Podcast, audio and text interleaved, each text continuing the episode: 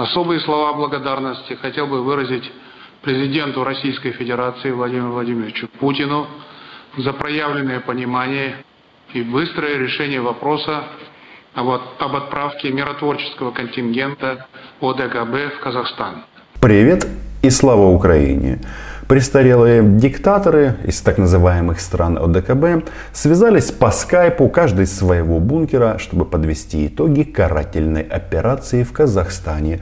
Кто здесь самый главный, а мы только что услышали. Нет, это не Касым-Жомарт Токаев, а Владимир Путин. Они называют ОДКБ военным блоком, но почему-то завод войск благодарят, благодарят исключительно Владимира Путина.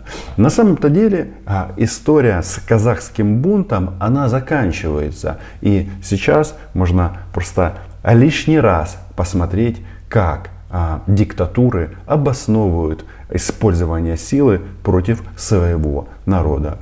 Я ни в коем случае не собираюсь оправдывать тех, кто занимался мародерством, поджигал здания и сеял беспорядки. Вообще-то на наших глазах мы видим бунт, бунт казахского народа, который подавлен и которым, очевидно, пытались воспользоваться другие кланы в Казахстане. Но результат ясен, а протест подавлен, а диктатуры вздохнули свободно и дальше будут закручивать гайки. Хотя российская пропаганда уже понемножечку от казахского м- вопроса переходит к своему любимому украинскому. Тем более сейчас а, в Женеве проходят российско-американские переговоры по вопросам стратегической стабильности, ну, и Украины. Последняя серия на тему казахских а, беспорядков. Меня зовут Роман Цимбалюк. Подписывайтесь на мой YouTube канал. Здесь мы называем вещи своими именами. Террористы рассчитывали оттянуть на себя силы правопорядка, чтобы затем нанести удар по столице Казахстана. Мы видели скопление боевиков вокруг резиденции президента. По сути, это была настоящая террористическая война, развязанная против нашего государства самыми разными методами. Ранее господин Токаев, ну или уже товарищ, рассказывал о том, что боевиков было целых двадцать тысяч. Однако м-м, цифра заявлена, и это вроде как немало, это примерно что-то сопоставимо, а, сколько составляет российская группировка на оккупированной части Донбасса. Но вот вопрос. Где мальчик? Ну, нет, не славянский, а где эти люди? Они раз и растворились.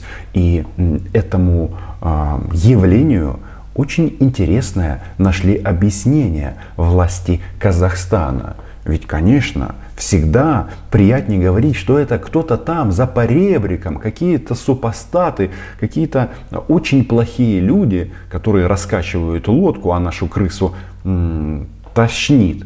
Что это сделали, мол, все они, а мы белые и пушистые. Так куда делись эти тысячи террористов?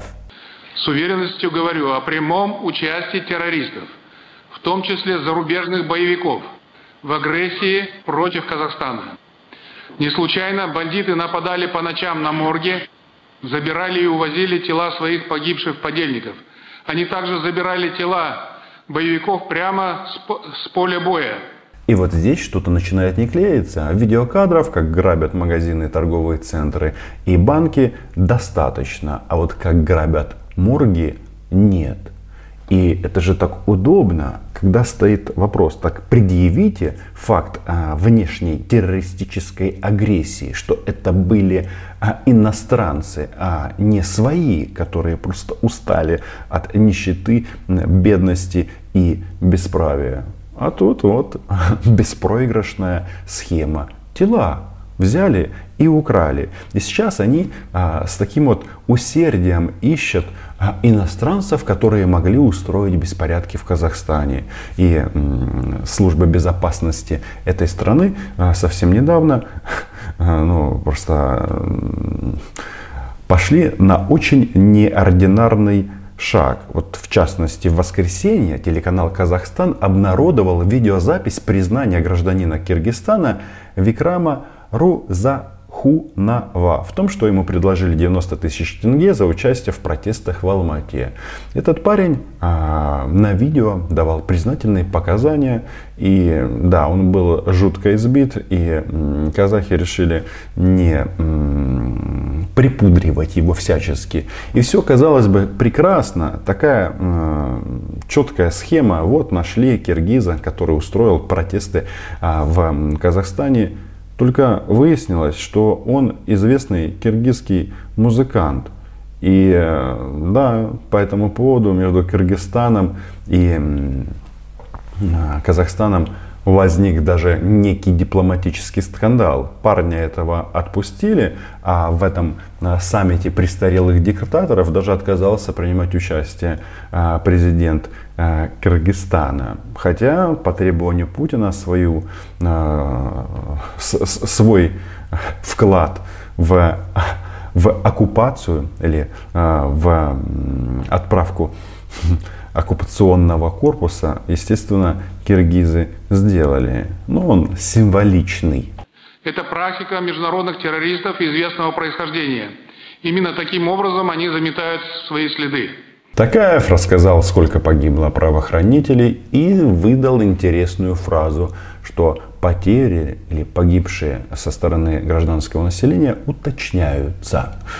И да, это же так удобно. Если человек погиб во время беспорядков, лучше всего его сразу обвинить а, террористом и концы а, в воду. Это, знаете, такая российская практика. Они когда бомбили в Сирии, тоже исходили из того, что если человек погиб, а вот а, российская бомба, конечно же, он был террорист. И неважно, дети это или женщины. События в Казахстане приобрели критический характер. Алма-Ата и девять областных центров оказались в руках бандитов. Мы объявили режим контртеррористической операции. Казахстан обратился к о дэ ка бэ с просьбой оказать содействие. Оно оказалось крайне своевременным. Узнав о прибытии трех военно-транспортных самолетов в столицу, боевики отказались от планов захвата президентской резиденции. С точки ведения боевых операций логика в этом на самом-то деле есть, потому что э, я вот э, не допускаю, что основной функцией российского военного контингента была стрельба по казахам. Как раз нет, они заняли стратегические объекты, а силы, э, освободившиеся э, казахских правоохранителей, были брошены на подавление бунта. И делали они это э, как? Ну, Токаев сам нам рассказывал, стрелять без предупреждения. Именно поэтому, кстати, пропали трупы боевиков и террористов. Именно поэтому количество жертв со стороны гражданского населения не называется. И, скорее всего, настоящую цифру мы никогда не узнаем. Ведь эти ребята рассказывают о том, что они никогда не будут стрелять в мирное население. Хотя там разные люди, но это не значит, что а, правоохранители могут палить по всем без разбора.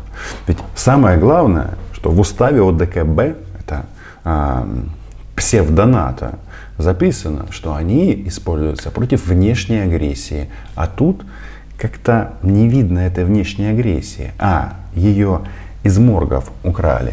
В любом случае, эта история со североатлан... Нет, не североатлантическим, а с о дэ ка бэ показала нам следующее, что а, и напомнила лишний раз, что Украина нейтральная страна при всем на... нашем сотрудничестве с НАТО, и мы находимся между двумя военными блоками. Хотя нет, между НАТО и Россией, опять же, люди, которые отправились в Казахстан, они же в основном кто?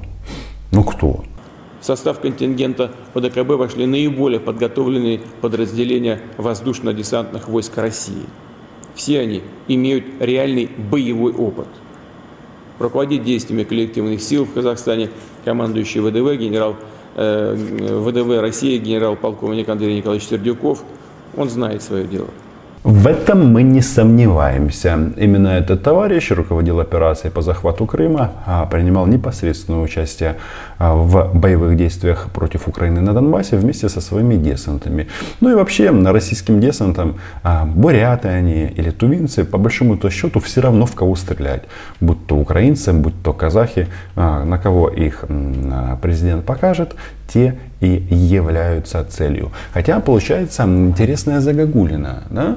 У нас Россия войны же нигде не ведет, а все десанты России с реальным боевым опытом. И Путин же не врет, как ни странно. Это не свойственно, но тем не менее. Здесь же он не соврал. Они этот опыт получили в первую очередь. Нет, не в Сирии, а в Украине. И историю про десантника из Ульяновска Николая Козлова я неоднократно вспоминал. Если хотите, можете так и забить в гугле. Десантник Николай Козлов из Ульяновска. Он там рассказывает, где его ноги.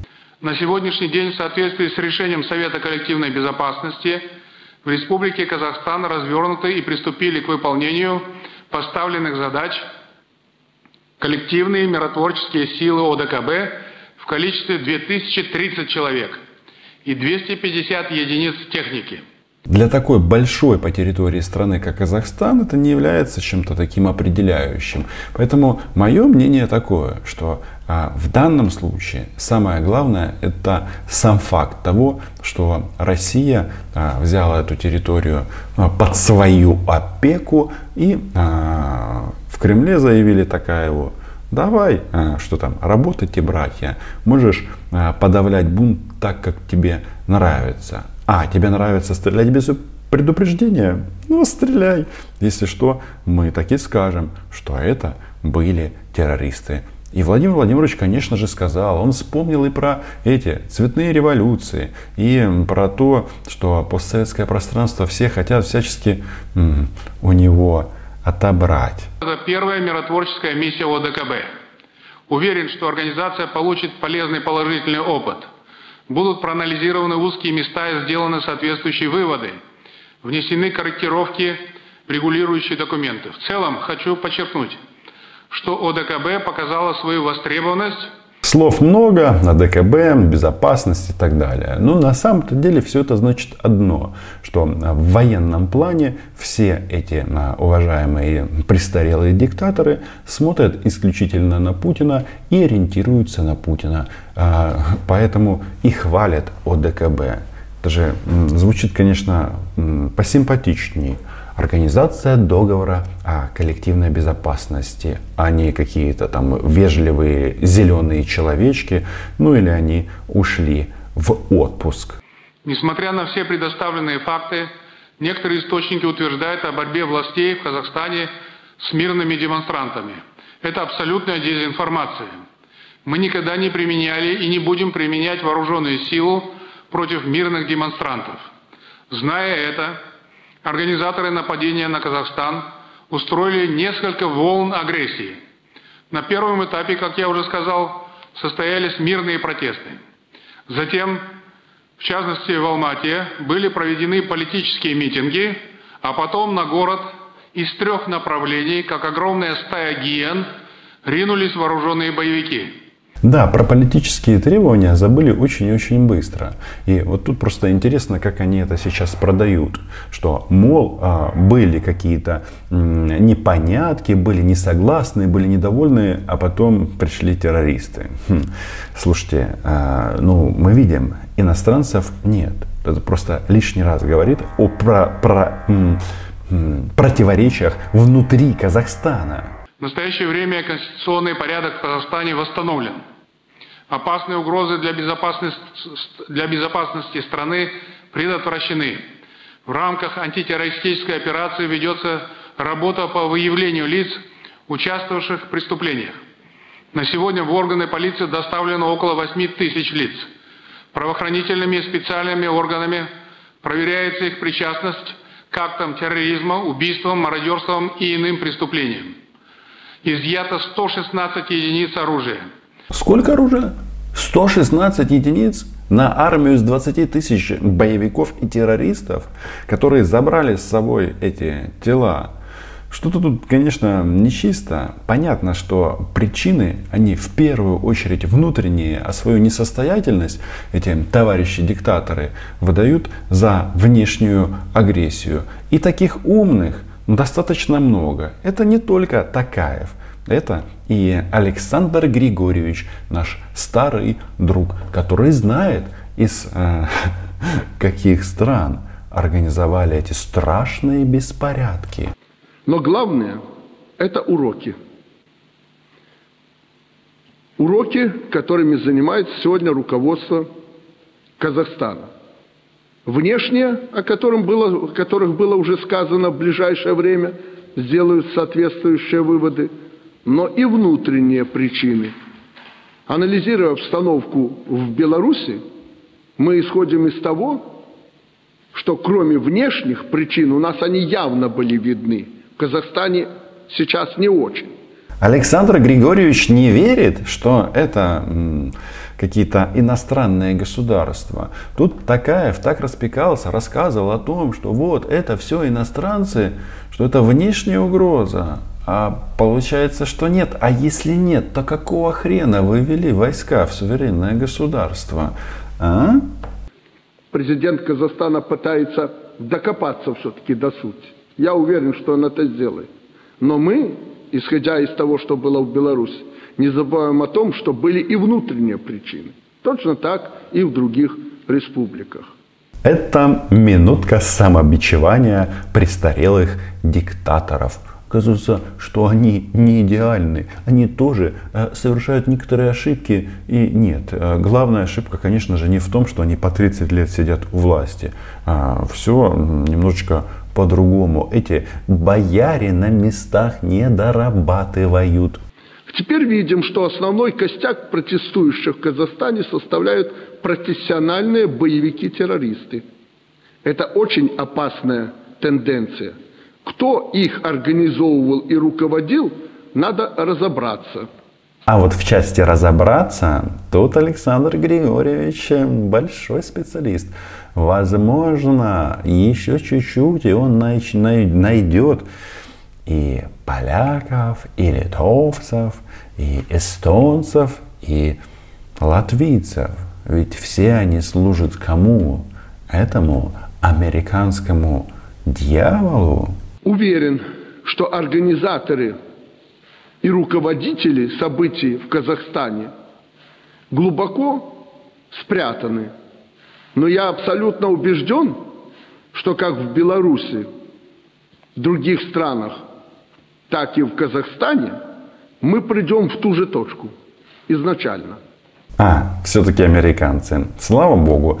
Вообще, мне очень-очень нравится а, вот эта вот, знаете, пиар-составляющая вот этой истории. Как они понемножечку, понемножечку а, начинают винить во всем Запад. Где Запад? Где Россия?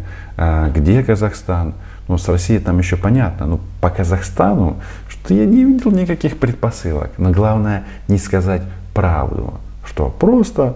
Некоторые хотели Токаева сместить. И вполне возможно, что его слова насчет государственного переворота, они имеют право на существование. Ну, только не надо все валить с здоровой головы на больную. И не надо излишне, образно говоря, стесняться в этом плане, озираясь на некий Запад, Америку или еще какие-то государства. Будем смотреть резко по сторонам, свернем шею. Поэтому надо заниматься своими вопросами и видеть собственную безопасность. Александр Григорьевич, очевидно, год назад действительно сильно испугался и э, ощутил вот этот вот момент, что шею-то могут ему свернуть. Но белорусы решили снимать башмаки во время протестов.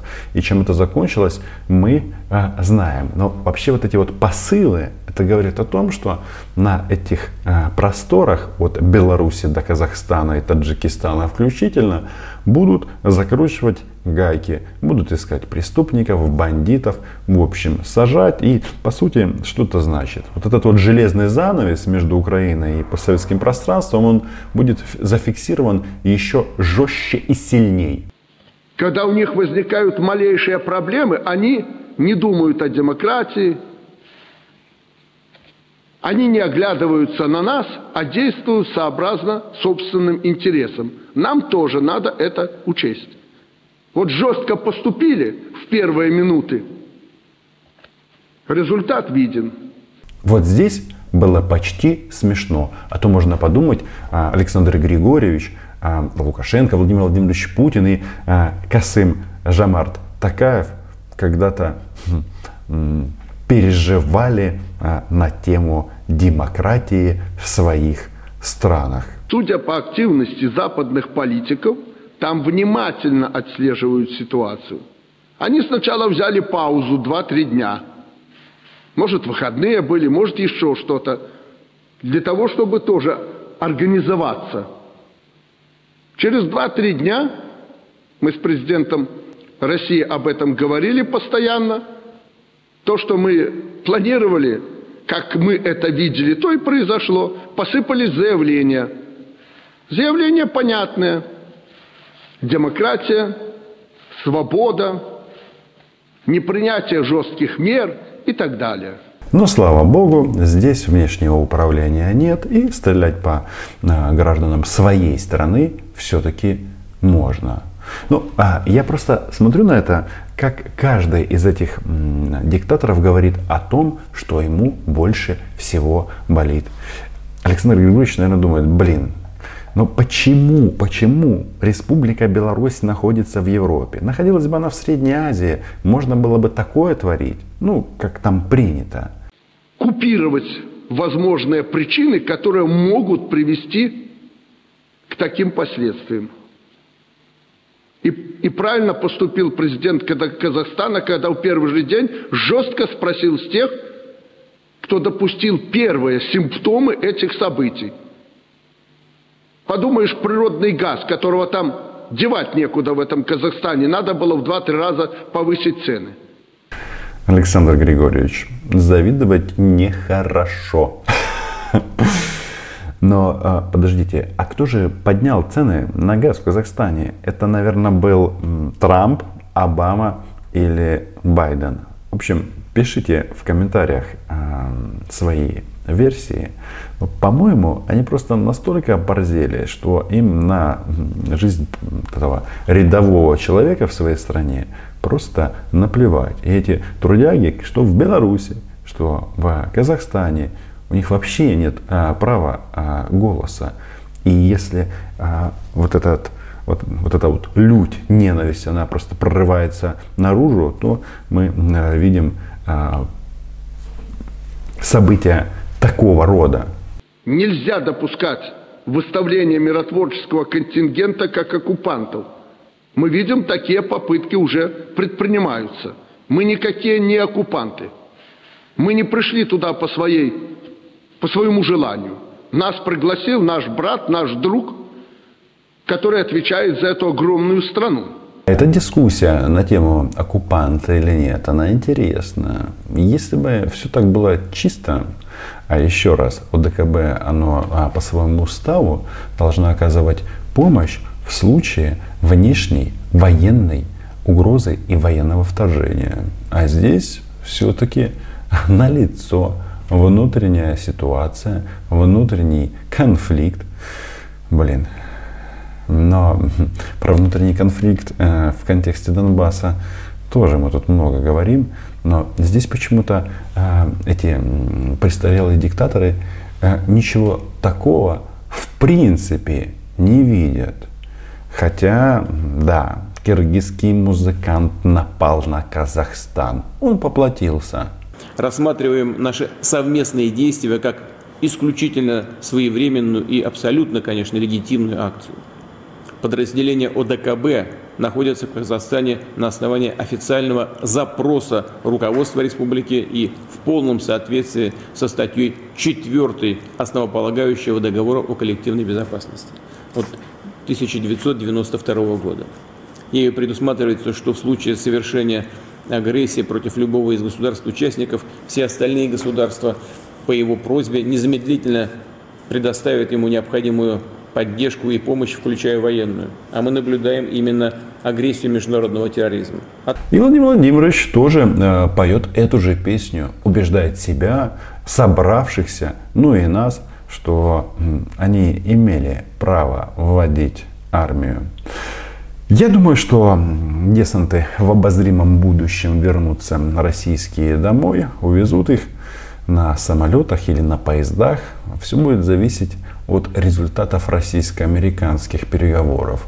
Но факт остается фактом, что эти путешественники в российской военной форме с большой вероятностью могут скоро появиться на границах с нашей страной.